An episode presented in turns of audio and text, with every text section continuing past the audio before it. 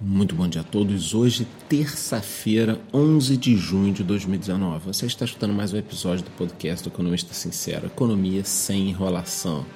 Bom, e não adianta, o assunto de hoje no Brasil será um novo pedido de liberdade de Lula que será julgado pelo STF. Sim, pela milésima vez, Lula terá um pedido de soltura analisado pelo STF.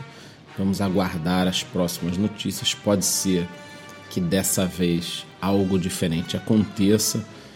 Logo agora, que nós estamos às vésperas da aprovação da reforma da Previdência, vazaram essas conversas particulares do ministro da Justiça, são mensagens antigas. Por que elas apareceram só agora?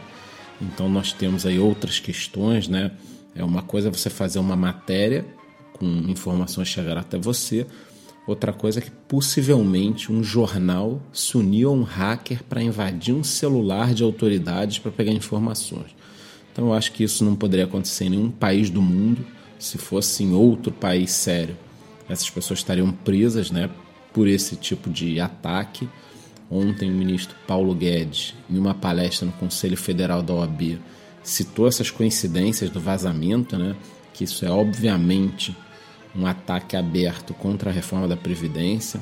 Então a gente tem que ficar de olho, porque essa é a notícia do dia, Podem acontecer outras coisas e tal, mas esse é o foco. Eu volto a repetir aqui o que eu falei ontem: existem muitos interesses para que o Brasil não dê certo, porque se der certo, a máfia que estava no poder aí por 20 anos não vai conseguir voltar ao poder. Agora, mais informações aqui. Em 2019 já foram retirados quase 17 bilhões de reais da poupança.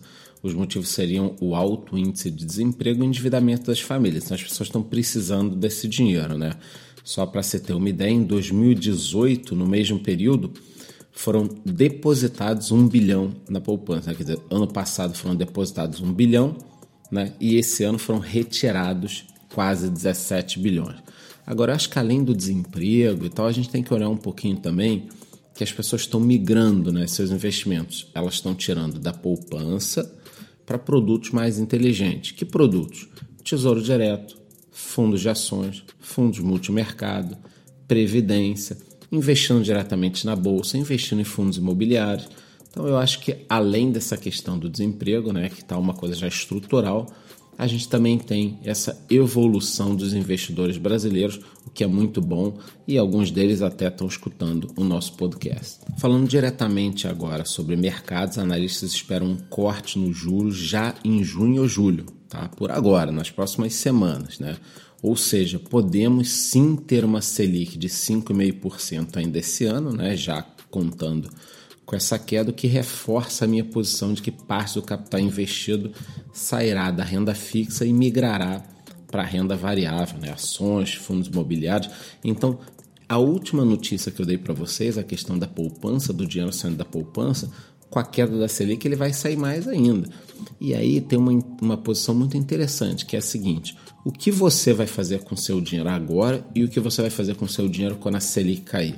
Quer dizer, se você tem dinheiro em renda fixa e pretende investir na Bolsa de Valores ou em fundos imobiliários, se você ficar esperando muito, o que vai acontecer? Algumas pessoas vão se posicionar. Quando a queda da Selic acontecer, outras pessoas vão querer investir na Bolsa. Então, é muito importante você chegar antes, porque quem chegar antes vai pegar a próxima alta. Então, não é nenhuma dica de investimento nem nada, mas pense no que eu estou falando. Se o juro vai cair e as pessoas vão migrar para a renda variável, quem se posicionar antes vai pegar essa primeira pernada de alta. Sobre a novela da Via Varejo, que sempre me perguntam, Saiu hoje uma matéria no Valor Econômico. Eu vou deixar o link aqui no podcast. Você pode olhar ali embaixo do seu programa de podcast, você vai ver esse link, Foi ventilada a hipótese novamente da família Klein tomar o controle, com a ajuda da XP e possivelmente também com a ajuda da Starbore e da Apollo, que cuidam hoje em dia da máquina de vendas. Então fique ligado no meu Instagram ou no meu Telegram, que qualquer novidade você vai ser o primeiro a saber. Então, se você está acompanhando ou tem investimento nessas empresas, me segue lá, que eu também estou muito ligado nessas informações e passo para vocês em primeira mão. Falando agora do mercado de criptomoedas, o Bitcoin voltou já para a faixa dos 8 mil dólares, a volatilidade ela é muito forte em criptomoedas, então da mesma forma que ele cai, ele sobe.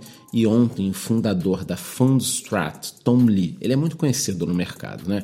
Ele deu uma declaração de que ele acredita que se o Bitcoin ultrapassar os $10.000 e ficar um curto espaço de tempo, a gente vai ter o que se chama de FOMO, que é Fear of Missing Out, que é algo, é um evento que acontece quando as pessoas elas ficam com medo de perder uma oportunidade. Então, caso o Bitcoin ultrapasse os $10.000 e passe alguns dias nesse patamar sem cair, nós poderemos ter um rally, uma procura muito grande pela criptomoeda e em torno aí de uns 5 meses o Bitcoin possa estar cotado a $40.000 por criptomoeda.